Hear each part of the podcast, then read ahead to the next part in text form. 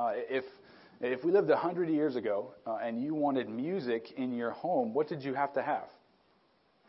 Yeah, number one, an instrument uh, of some kind, and somebody who could who could play that instrument. See, in my house, uh, we're not musical. I want to be musical, but I'm not. So if we had an instrument, it would just lay there uh, unplayed. But uh, a hundred years ago, if you wanted music in your home, you had to to have an instrument, and you had to have somebody in your home who could play it. And uh, but, but now we are just spoiled. Uh, we are surrounded by music literally everywhere that we go.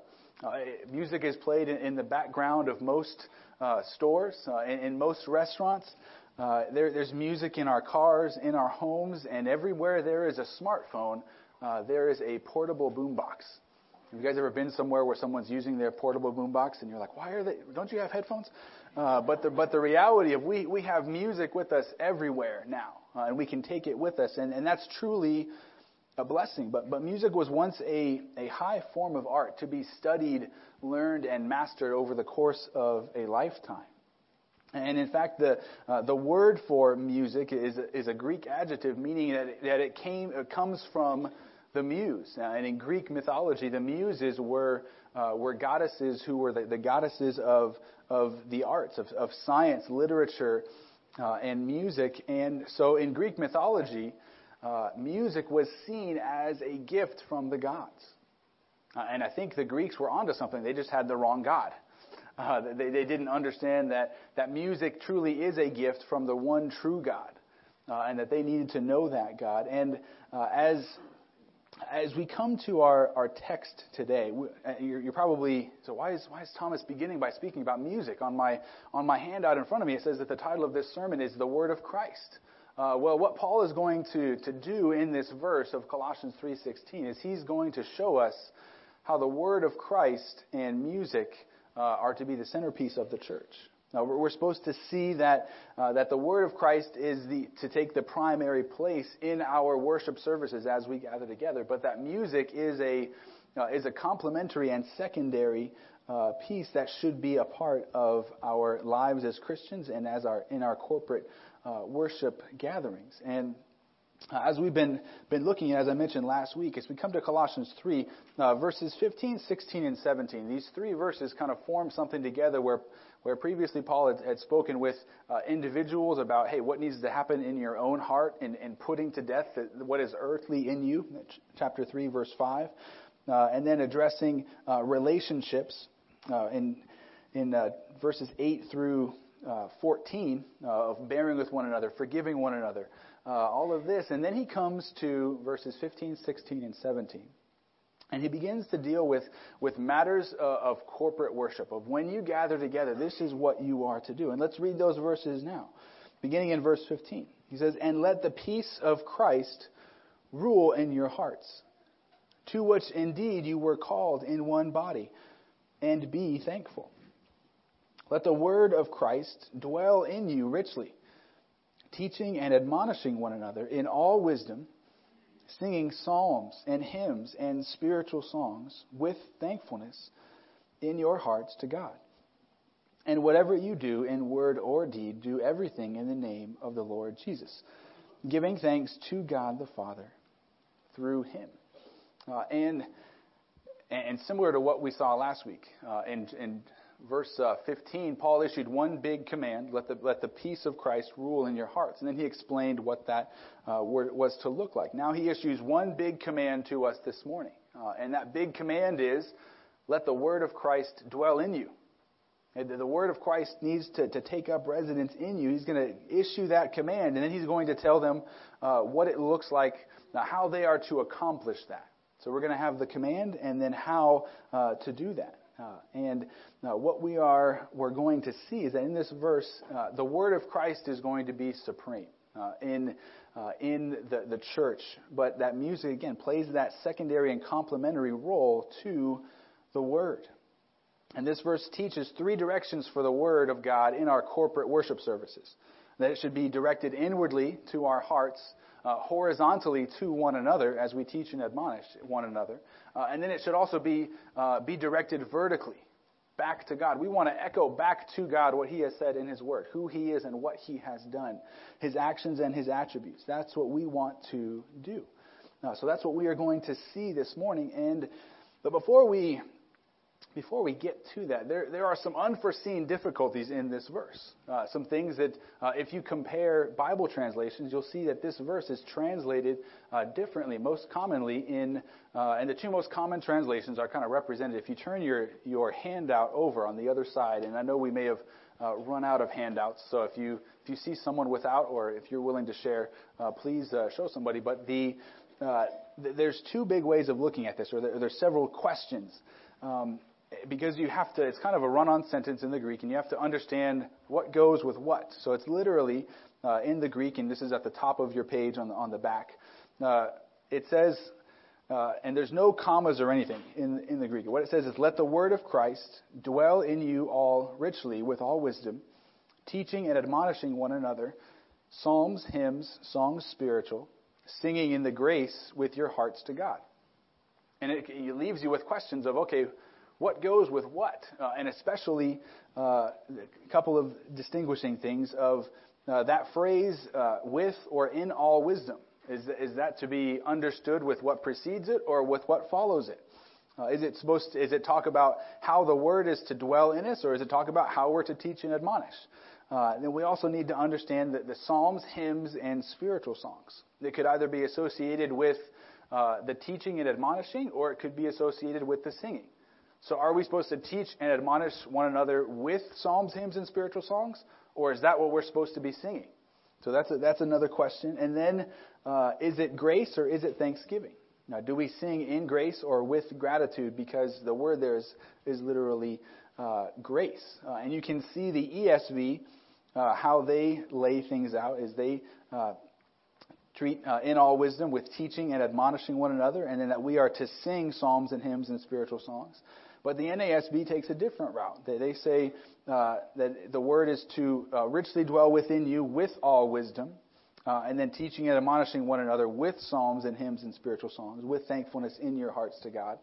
Uh, and so I had uh, had some decisions to make. So as you'll also see, there's a there's a kind of my own translation there on the bottom, and I wanted to explain that briefly because that's kind of what I'm going to to teach off of. Uh, so at first, I think that uh, when Paul says in all wisdom, I think he's talking about uh, that should be understood with how we are to teach and admonish one another. Uh, and why do I think that? Well, uh, you can turn the page over to Colossians uh, 1:28,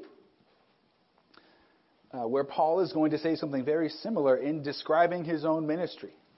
He says, "Him we proclaim, speaking of Christ, him we proclaim, warning everyone and teaching everyone with all wisdom." That we may present everyone mature in Christ. We're going to see some of the same elements. We're going to see that there's a message being proclaimed in verse 28 of chapter 1. It's uh, Christ being proclaimed. In 316, it's, it's the word of Christ. Uh, we're also going to see teaching and admonishing. So what Paul and his companions were doing, uh, the, the entire Colossian church is called to do now. And then uh, he's going to say, with all wisdom in verse 28 uh, regarding the teaching and admonishing. So I think uh, this is an opportunity where we can use Scripture to interpret Scripture. Sometimes the Bible is hard to understand, right?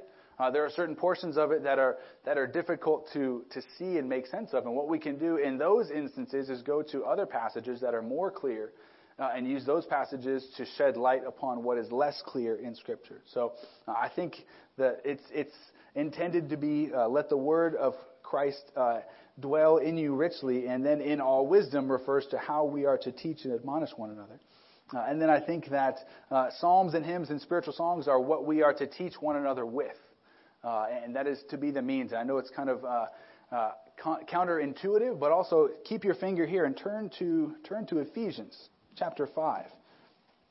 Again, looking at another parallel passage, Ephesians and Colossians were written at the same time when Paul was in prison and sent uh, to different cities, and the, but they have a lot of the same ideas that are communicated within them.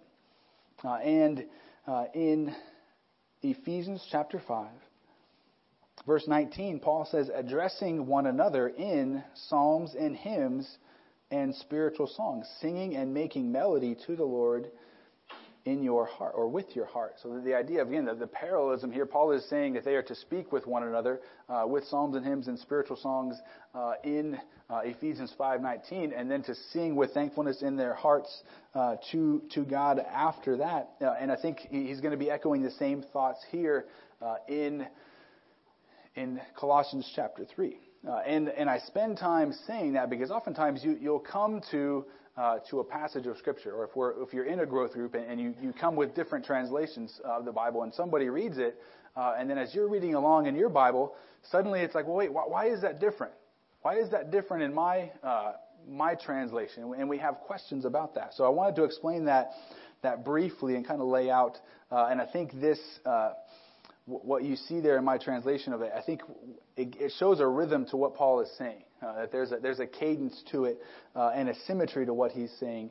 Um, and uh, so that being said, uh, and we've looked at that, let, us now dive into these three directions uh, that that Paul says that the Word of God uh, should should go within us. and beginning with that, the Word of Christ must live in us inwardly. So notice the similarity of verses 15 and 16. We have this beginning command, as I said, of let, let the peace of Christ rule, or as we saw last week, literally to umpire. Uh, he's to, to umpire our decision making. And now he's saying, let the word of Christ uh, dwell within uh, the entire community uh, of believers. Uh, and the word of Christ is, is the message of Christ. It's the message about Christ, which at that time, uh, when Paul is writing this, it would have been all of the Old Testament scriptures. Because all of the Old Testament functions as one big arrow pointing to who? To Jesus, pointing to who he is and what he was going to accomplish for the nation of Israel. Uh, and the, uh, at the beginning of Colossians, in order to address the false teaching, Paul spends two chapters in, in 1 and 2 just writing about who Jesus is. Uh, and so uh, that also would be the, the message of Christ or the word of Christ that Paul has given uh, to them. So the word of Christ would be synonymous with Scripture. He's, he's talking about the Bible, and that is what is to uh, to indwell us, uh, to dwell within us, to, to make uh, a permanent residence uh, within our hearts and our souls. And it's, this is a call for habitual obedience. Okay? Uh, the word of Christ is supposed to be a, a permanent resident in your heart, in your mind. Not, not a part-time tenant who comes and goes, and sometimes you kick him out. Well, I don't really want to listen to God today, so let me let me not obey today. No, permanent permanent residency is what Christ uh, demands for His Word in your life. Uh, and, and even more than, than just a command to, to individuals in a congregation, this is, this is intended to, to define and explain uh, who we are and what lives within us as a church, as a corporate body.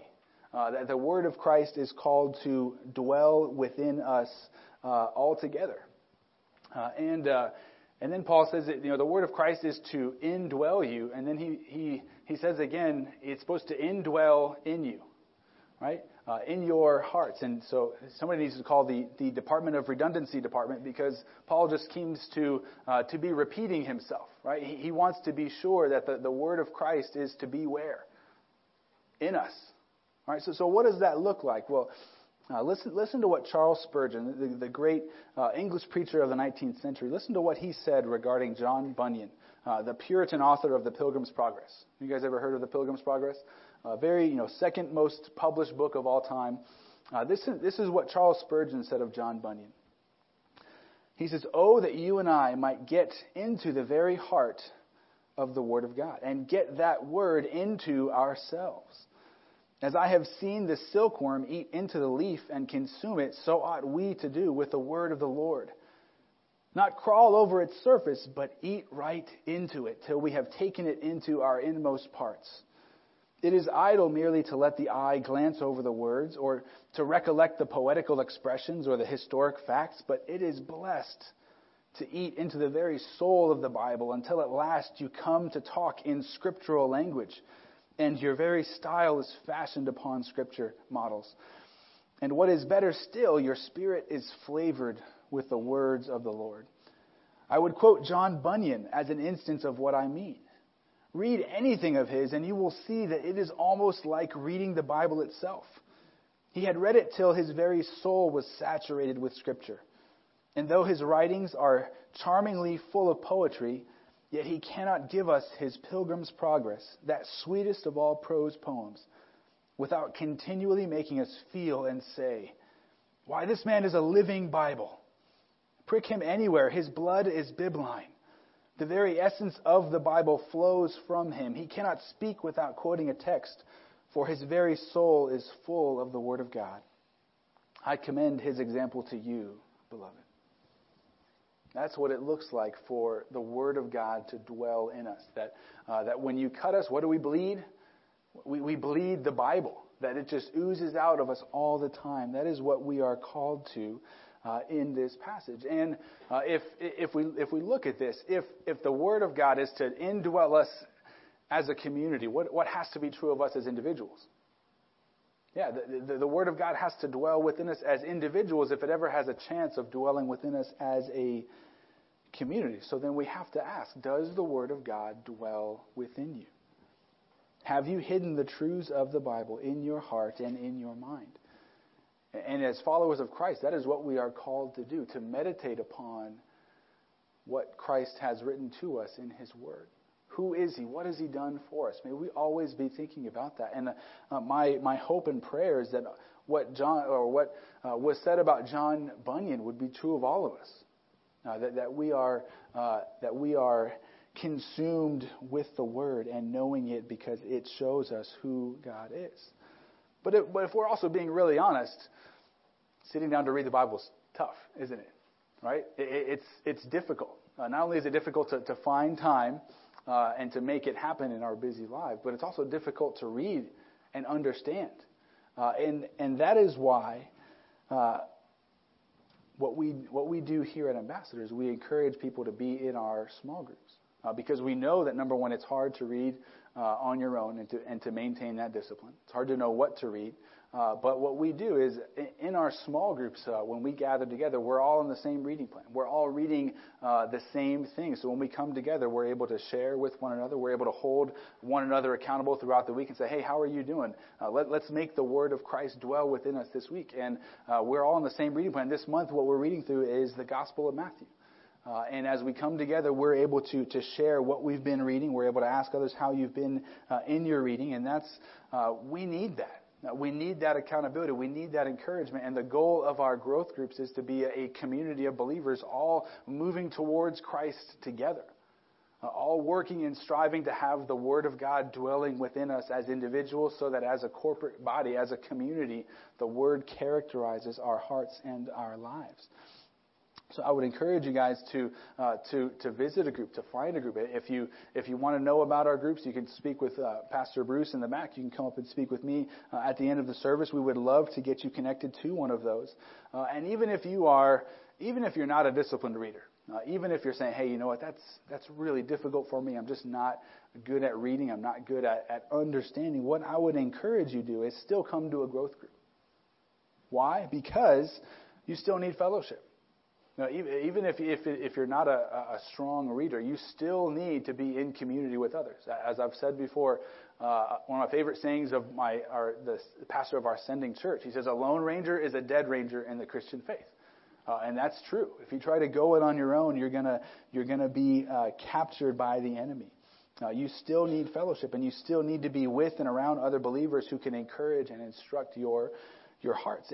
And, and actually, you know what? That's, that's the very thing that Paul talks about next. Uh, let, let's look back to our verse. He begins, let the word of Christ dwell in you richly. And then how, how are we to do that? What does it look like for the word to dwell in us richly? Well, it looks like teaching and admonishing one another in all wisdom. This is the horizontal direction that the word is supposed to supposed to take. Uh, that we are to uh, to be directing the word towards one another. And uh, I believe that again that, that phrase of "in all wisdom."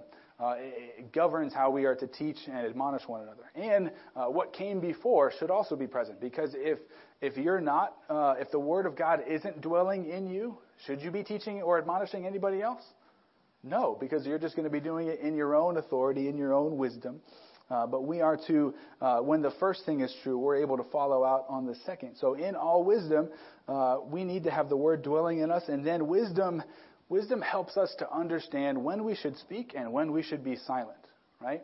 Uh, usually, uh, young couples, uh, husbands, when you first get married, what's the, what do you usually learn quickly? When you should speak and when you should be silent. Uh, when you should address something, when should you wait? Uh, and listen to listen to 1 Thessalonians 5:14. Paul says, "And we urge you, brothers, admonish the idle, encourage the faint-hearted, help the weak, be patient with them all." So that, that group's put that that verse puts people into several groups, which means wisdom. Uh, if I have to respond differently to different types of people, what's the first part of wisdom? Understanding what who am I dealing with? Does this person need to be encouraged uh, and taught, or do they need to be admonished? Right? You don't want to mix those up. It's a really bad uh, parent or pastor uh, who mixes those up. To your rebellious kid, do you want to uh, encourage them or do you want to admonish them and warn them and correct them? Uh, so, so we have to understand. That's what wisdom does. It helps us to see and assess situations and people according to God's word. And that's what we need. If we're going to be teaching and admonishing one another, we need to be doing it first and foremost with all wisdom. Uh, and then let's look at those two commands. And I think they're supposed to be understood together. Uh, they go hand in hand, the idea of teaching and admonishing. Uh, admonishing is not really a word that we use nowadays, right? When was the last time you used that in a sentence at any point in time? Uh, but the idea is giving a warning. Uh, teaching and, and warning. And, and teaching refers to the, the positive presentation of Christian truth. Uh, and admonishing refers to the more negative warning about the danger of straying from the truth. Uh, so teaching is saying, hey, hey, here's what you should do. And warning is saying, well, okay, here's what you should do, and if you don't do it, this is, this is what's going to happen. This is going to be the natural fruit. If you plant those seeds, this is the crop that you're going to, to harvest. Uh, and that's what teaching and admonishing comes together with. And we're to be doing this, it says, with one another. Giving the idea of that there should be a, there should be a back and forth nature to our, our teaching and our admonishment. And again, I realize that uh, can that really take place in this setting? No. So if we're really going to do this, where do we need to do it? In our small groups, uh, in, in our growth groups. That's what uh, is important. And so he, he gives this emphasis of teaching and admonishing one another, this, this back and forth.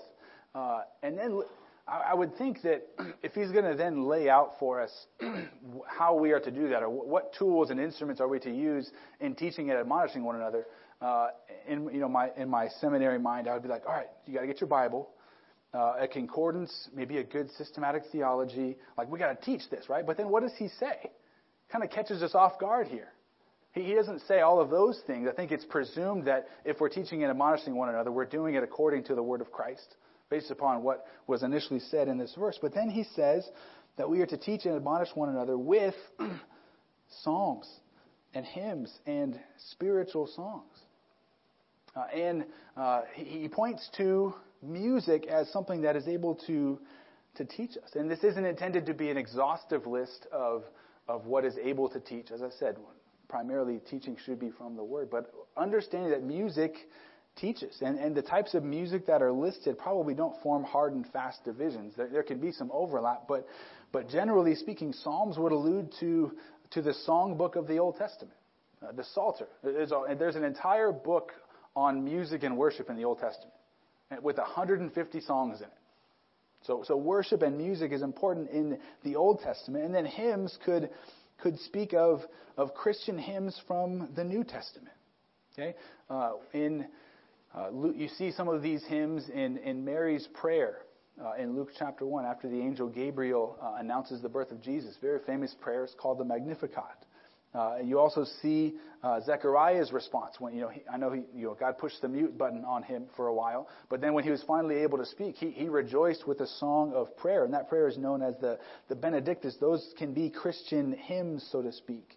Uh, and the, the church father Augustine gave three essentials of, of, a, of a Christian hymn. He says it must be sung, it must be praised, and it must be to God.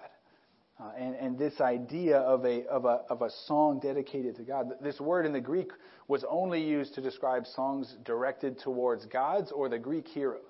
Uh, they would only, so it kind of has this aspect of, of veneration and worship. Uh, and then the, the third term that Paul uses are, are spiritual songs, which conveys the, conveys the idea of any other song that proclaims spiritual truth. Okay? Uh, it's the idea of, of sacred music. It's, it's where we get our word in English of ode is an ode to joy. This is a song, and this is uh, the idea of putting a, a, poem to music, and this is the, the word that's used in Revelation 5 9, where, where the saints are in heaven before the throne of God, and he says, Sing a new song, sing a new ode to God, a poem put to music, praising God for who he is and what he's done. Uh, and, and it's amazing that Paul is, in essence, saying here that, hey, music teaches, that you're to teach and admonish one another with music. And which makes sense. If you think about the power of music, now, if you set any information uh, to, to just a little bit of a tune, it's so much easier to remember, right? Even when you don't want to remember it. Uh, like those advertising jingles, uh, you probably probably know them. Like Nationwide is on your side, right? Uh, like a good neighbor, yeah. Or uh, plop plop fizz fizz, yeah, for Alka Seltzer, you, are familiar with these. Even you're like, I don't want to know that, but but this is the reality. When we teach children, when you teach children the alphabet, uh, you you you teach them the letters to the tune of Twinkle Twinkle Little Star. And I know some of you are going to be singing that in your head. Is that the is that really the same? Uh, yes, you, you put the letters to to music, and it's it's so much easier to learn and grasp and remember. And that is what Paul is saying here that, hey, uh, understand it and, and teach one another with music. Put Christian truth to a tune and so that you can remember it. Because again, in Paul's day, uh, originally, how many copies of this letter to Colossians were there? One. All right, they were eventually going to copy it and, and distribute it to other churches. Uh, but initially, there was, there was one letter. So, uh, to this church, how many people could have the letter at once? One people. So how would they convey truth to one another? They had to they, they had to condense truth and then put it to music uh, so that they could teach and remember it uh, to one another. And I think there's also something more significant here with with when Paul says. Uh, teaching one another and admonishing one another with psalms and hymns and spiritual songs, because in this letter, Paul has already given them a Christian hymn. You're like, what? Uh, we'll turn over to, to Colossians chapter 1, verse 15. So let's, uh, let's remember, Colossians was written because Paul wanted to address false teaching in the church. Uh, and, uh, and, and, and Paul was, was writing to tell them about who Jesus really was. They, they were, the Colossians within the, the church, a different view of Jesus was being presented and begun to be accepted within the church. And so, as Paul writes, verses 15 through 20 in chapter 1 are actually believed to be a Christian hymn. But because as you, as you read it, uh, and we will read it here in a second, uh, th- there's, a, there's a flow to it, and, and there are patterns that are repeated, uh, and, and, concepts that, that are brought to mind. Uh, the, there are, are two verses within this Christ hymn uh, with a little bridge in the middle. The, the first verse is found in verses 15 and 16. And, and this first verse shows that Christ is preeminent. That's what firstborn means. Uh, he is the preeminent one over the original creation. And that all things were created in him, or it'll say in the text by, but it's literally in. All things were created in, in him, through him, and to him. Now let's look at those verses, verses 15 and 16. It says, He is the image of the invisible God, the firstborn of all creation. For by him all things were created in heaven and on earth, visible and invisible, whether thrones or dominions or rulers or authorities, all things were created through him and for him. All right, so, so that's that's verse one, and then there's going to be a little bit of a bridge uh, from uh, verse 17 and then that first line in verse 18. The bridge is going to comprise three lines, uh, and it's also going to repeat himself because as you notice uh, in the ESV, it'll say verse 17 begins with "and he is." Then verse 18 begins with, and he is. The, the, first and third, third lines begin with the same words, literally, and he himself is. So, verse 17, he himself, literally, he is before all things. And in him all things hold together and he is the head of the body, the church. Uh, that's the bridge. And then the second verse is going to be uh, the next part of verse 18 through the end of verse 20. And that's going to show that Jesus is preeminent, again, the firstborn in, in the resurrected humanity. In the new creation, Jesus is still preeminent. He is still supreme. And all things in the new creation, guess what? In the same way that the old creation was in, through, and to Jesus, The new creation is going to be in, through, and to Jesus. It says that he is the beginning, the firstborn from the dead, that in everything he might be preeminent. For in him all the fullness of God was pleased to dwell, and through him to reconcile to himself all things, whether on earth or in heaven, making peace by the blood of his cross. See, see I think when, when Paul is saying, hey, teach and admonish one another with psalms and hymns and spiritual songs, I think he's also saying, hey, remember that Christian hymn, that Christ hymn that I gave you in chapter 1? Teach that to one another. Admonish one another with that, because that hymn will address all of the false teaching that's dividing you and that's coming up in your church. Uh, and, and what this verse says uh, is that music teaches, right? Which, on a side note, we should take inventory of what is our music teaching us. But, but also, we need to understand some things that, that, like any other aspect of culture, it, any type of art uh, or, or, part of the culture, it's, it's a, both a, a shaper and something that is shaped by us. Right? When you think about it, music, we shape songs, and songs shape us. Okay? Uh, the songs that we choose to sing will both reflect and shape our priorities and values. This is, this is important. There's a Latin saying, uh, lex orandi, uh, lex credendi, which means that the law of worship is the law of belief. And the point of that is saying that how we worship shapes how we believe. Uh, what we sing about, what will that do? What, what is it that we're going to remember? What we sing. And so, what we sing about, we need to make sure that it is teaching us rightly, that it is uh, teaching us about who God is uh, and, and what He has done, who we are, and who we are in Christ. Uh, see, this verse elevates our understanding of music and our expectations of music that we sing as a corporate congregation, does it not? Because it's saying, hey, music teaches, so what you're singing, it better do what? It better teach, it better instruct. Uh, and that's why, hey, when we gather together, I want to I want to sing about who God is and what He's done. I want to sing the gospel. I want us to come together, uh, lifting up our voices in praise of the one who has saved us, who gave His life to reconcile us, to rescue us from the domain of darkness, and bring us into the kingdom of His Son. I want to praise Him. Uh, and music is not intended just to convey emotion. Emotion is an important aspect of music. Uh, but it's not the only aspect of music. Scripture calls for us to worship God in spirit and in truth, uh, with our minds and with our hearts. Uh, John 4:23 in Jesus' conversation with the Samaritan woman. Uh, and understand, he's speaking with somebody who has a different understanding of worship than he does, uh, a different view. And this is what he says: "The hour is coming and is now here, when true worshipers will worship the Father in spirit and truth." For the Father is seeking such people to worship Him. And then a passage you may not be as familiar with, 1 Corinthians 14, verse 15. It says, Paul writes, What am I to do? I will pray with my spirit, but I will pray with my mind also. I will sing praise with my spirit, but I will sing with my mind also. Uh, see, the, the, Corinthians were struggling with uh, saying, "Hey, I'm just going to do this in the spirit." But Paul says you can't you can't only have the emotion and exclude your mind from it. You, you have to have both. Uh, it's good to pray and sing in the Spirit, but you also better be singing and praying in your mind as well. Now, and those two components are so important and, and have to go together because worship without truth is blind. If you don't know what you're worshiping, you're worshiping anything. Uh, and worship without spirit is empty.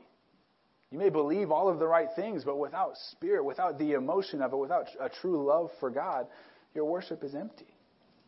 That is what we need to, to understand that our worship through song must be in spirit and in truth, intellectual and emotional.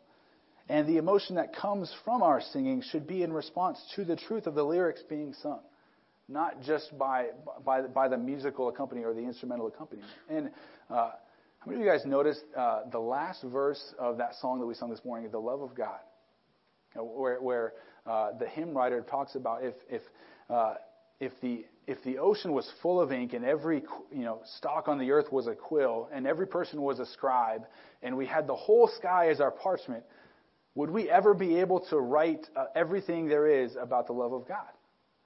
No, you, you think about those lyrics, and you really have to think about those lyrics as you're singing. But that that elevates uh, and involves our mind as we sing, right? It, it exalts who God is, uh, and it, and it puts a picture to how vast His love is toward us. That's what we want to sing. That's what teaches our our souls, uh, and and this verse gives us a mandate to everyone here. What are we supposed? How are we supposed to interact with one another? We are to teach and admonish each other with all wisdom. That there should be a, a give and a take uh, within our relationships. Uh, and, and once again, our growth groups is where we accomplish that. Uh, and Would also encourage all of you to, to take inventory of the music that you listen to uh, and evaluate what it's teaching. Because every, every uh, piece of music that has ever been written preaches something. Just like every TV show preaches something, every movie preaches something. Uh, every piece of art proclaims some kind of message. We, we can't be uh, absent from that or think that nothing communicates. Uh, everything communicates some kind of a message. And also encourage you to, to learn to learn psalms, learn hymns. If if you don't own a, a hymnal just in your own home, just go pick one up or order one online. Uh, the the hymns of grace hymnal is, is, a phenomenal one. I can I can show you where where we can pick it up. We can put a group order together. But it's been said by by many that the that the second best uh, encouragement to their souls, apart from Scripture, is a good hymnal. Uh, looking at the songs that have gone uh, before from previous generations and looking and saying, hey, what, uh, who is God and how have others sung to Him and found comfort in Him and cried out to Him in joy, in pain? Uh, how, how have other saints worshiped? And Lord, help me uh, to teach my soul how to worship. Uh, and may we encourage one another with psalms and hymns and spiritual psalms.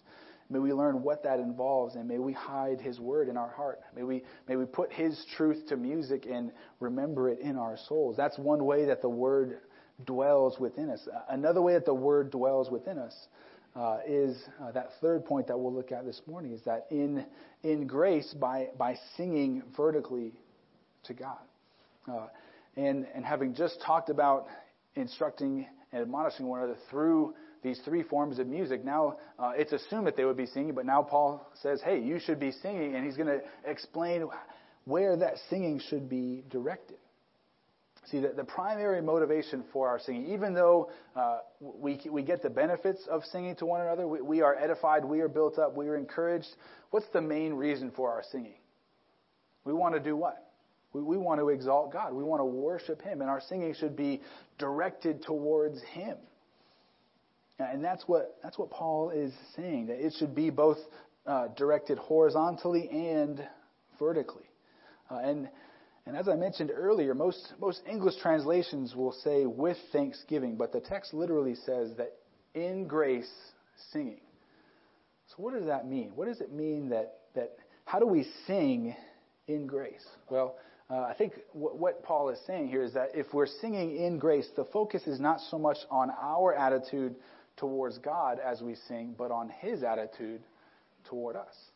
See, when we think about the grace of God as we sing, what's the proper response to grace? Gratitude, always. Uh, see, and I don't think there's, uh, so I think it can, it can imply both of, of, if we're really contemplating the grace of God, we are going to respond with thankfulness. The, the two go hand in hand. Uh, that's always the right uh, response. Uh, that's what I think Paul is saying of, hey, in grace, thinking about the grace of God, you should be singing to Him, thinking about what He has done for you, and then directing back to Him His own words. The idea of, of with your hearts to God, of singing with your entire being, with your mind, with your emotions, with your will, uh, and directing that to God above. Uh, and this is not the first time in Scripture uh, where singing has been held up. As I said, the, in the Old Testament, they have an entire songbook. Uh, and as you, uh, as, as you look at the Bible, you can, you can just, in, in, the back of your minds, uh, as you read it, uh, make a note of when there's a, a, a big deliverance of God, uh, when He acts in the lives of His people, uh, an almost immediate response is oftentimes for them to burst into song. They just immediately want to sing to God. This, this took place uh, after God delivered uh, the Israelites at the Red Sea. They're, they are in dire straits uh, up, up against a large body of water with uh, Pharaoh's uh, army bearing down upon them. Uh, God miraculously parts the sea. They travel through. That's Exodus uh, 14. And then immediately after that, Exodus 15 is about Miriam's song of praise. She immediately sings to God. And Moses is like, I got to write this down. I need future generations to know of the deliverance that God brought about here. Also, 2 Samuel 22 1.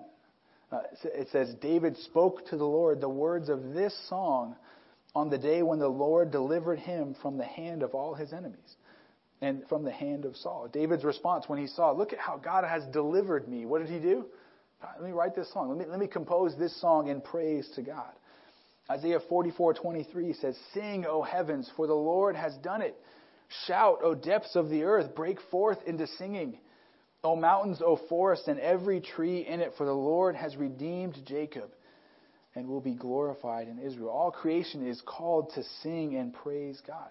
As I mentioned before, uh, when Mary was given the announcement of Jesus' birth, what was her response? To sing a song of praise. Uh, numerous places in Revelation show that we will be singing and praising God for all of eternity. So I hope that you like singing, because we will be doing it for a very, very long time. Uh, and I think we'll all be better singers in heaven. I think my, my pitch and my tune, uh, God will align that to reality, uh, and th- that I will be able to, to sing well uh, when I get to heaven. One, one author, uh, T. David Gordon, uh, he's, he's got a great book on, on worship. He, he says this, he gives this definition of, of worship music. He says, Song is the divinely instituted, divinely commanded, and divinely regulated means of responding to God's great works of creation, preservation, and deliverance. And our natural inclinations at, as Christians should be to, to praise God, to sing to Him, uh, to cry out to Him with gratitude for what He has done for us. Uh, and, and, it's helpful just to sometimes, uh, again, remind yourself of everything that God has done. He, he's created you, right? If He did nothing else, we should be thankful for that. He has given us life and breath and everything. Paul says that in one of his sermons in Acts. He has rescued us, delivering us from the domain of darkness and transferred us into the kingdom of his beloved Son. Paul says that in Colossians. He has sent his Spirit to dwell within us, and we are now united to Christ. He is in us, and we are in him. And that is a recurring theme that we've been looking at in Colossians our union with Christ uh, and the blessings that that brings. What praise should fill our hearts and minds. We should be oozing with thanks and gratitude. And if you're here this morning and that kind of sounds foreign to you, you say, well, I, I don't really give thanks to God for any of those things. Uh, I, would, I would encourage you to begin to think about that. Why not? Uh, and, and why wait any longer? God is worthy of your praise. God is worthy of your thanks, and He is worthy of your honor. And we are all called to worship Him, and we are all called to submit to His Son. The, the King in the kingdom that we are brought into, we are called to submit to Christ. So I would encourage you, if you do not look to Christ now as your Lord, as your Savior, as your only hope for salvation and to be reconciled to God, look to Him. Look to Him in faith. Turn to Christ. Turn away from your own efforts to save yourself. Turn away from your own hopes and desires uh, and follow Christ, the one who has died for your sins. And it's just, it's just amazing to think about. How, how powerful would our witness be in our community if we were, if we were a church that was living out this verse? Where the Word of Christ dwells within us, that in all of our conversations, the Word of God is just naturally oozing out of us. Again, you, uh, you cut us and we bleed the Bible. Uh, and we are constantly listening to and, and thinking about uh, ways of praising God, singing to Him, worshiping Him would be a powerful and amazing witness in our community. And uh, one one pastor has said this of this this verse that we looked at today is really a blessing because what it does is, is it kind of pulls back the curtain and, and brings us back into the first century church and shows us what worship was like for them, uh, what what uh, their their services would be. And he says uh, that this this verse is one of very few that provides us with any window at all into the worship of the earliest Christians. It is, of course, too brief and it's too specific, uh, uh, and its specific contours too uncertain. But it gives us uh, much information. Uh, but it does make three points that are worth emphasizing. He says, first, that the message about Christ, or more broadly, the Word of God, was central to the experience of worship. Second, that various forms of music were integral to the experience. And then third, that teaching and admonishing, while undoubtedly often the responsibility of particularly gifted individuals within the congregation, were also engaged in by every member of the congregation. Those are, those are the three big takeaways the centrality of the Word, uh, the importance of music in the church, and then, hey, we are all to be teaching and admonishing one another. We all have responsibilities uh, in this. Uh, and, and, and my hope for, for Ambassador, my prayer for Ambassador is that we would, we would heed those. Uh, that uh, every time we gather together, whether it would be in corporate worship, whether it would be in our homes, in our, in our small groups, that God's Word would have the, the, the place of preeminence. Uh, that we are coming together uh, to study His Word, to see uh, what it teaches and how that truth should impact and apply to our lives. I hope that we would also be a body of believers who love one another and are constantly working to, to teach, to admonish, to encourage one another. Uh, I'm blind to my blind spots, uh, and you guys are here to help me see where I'm blind. Uh, and, and we're all here to do the same. We need this community of believers. Uh, we can't shy away from this responsibility. And then also, my hope is that every time we gather to, to sing as a church, we, we sing out to God. Uh, I, I pray that that with all of our hearts, we, we lift our voices to Him. Every one of you comes every week with an instrument to our services. Do you know what that is? Your voice. Uh, and, we are called to sing. And uh, I remember when I was in when I was in seminary, we would we would have chapel twice a week, and uh, it was amazing to have the voices of of three to four hundred men uh, twice a week gathering together and singing to God.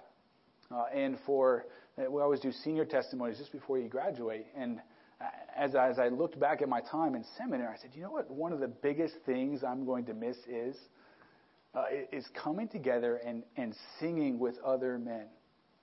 Uh, and every time we do that, every time we're, we're in this, this gathering, uh, singing together, guess what? It is also a foretaste of heaven. Because as I mentioned, what are we going to be doing in heaven for eternity? singing out to God. So when we, uh, when we sing to God, when we can hear those around us singing, and yes, we want that, okay? because that's what we, that's how we sing together, congregational singing. Uh, it's that little slice of heaven. And, and my prayer would be, in the same way that I, I missed that singing after I left seminary, my prayer would be that if, if you're not here on a Sunday morning, I want, I want your heart to miss not just the, the, the proclamation of the word, not just uh, the interaction with God's people and the fellowship, but I want you to miss singing with God's people, lifting your voice up to God. Uh, I want us to miss that. I want that to have a central place uh, in who we are and what we do as a church. Uh, and we'll have one more opportunity uh, to lift our voices together this morning. But before we do that, let's go to uh, God in prayer together.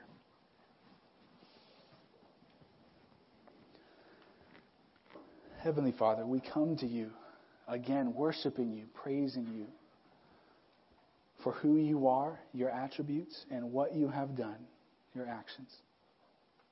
Lord, we thank you for giving us life and breath and everything.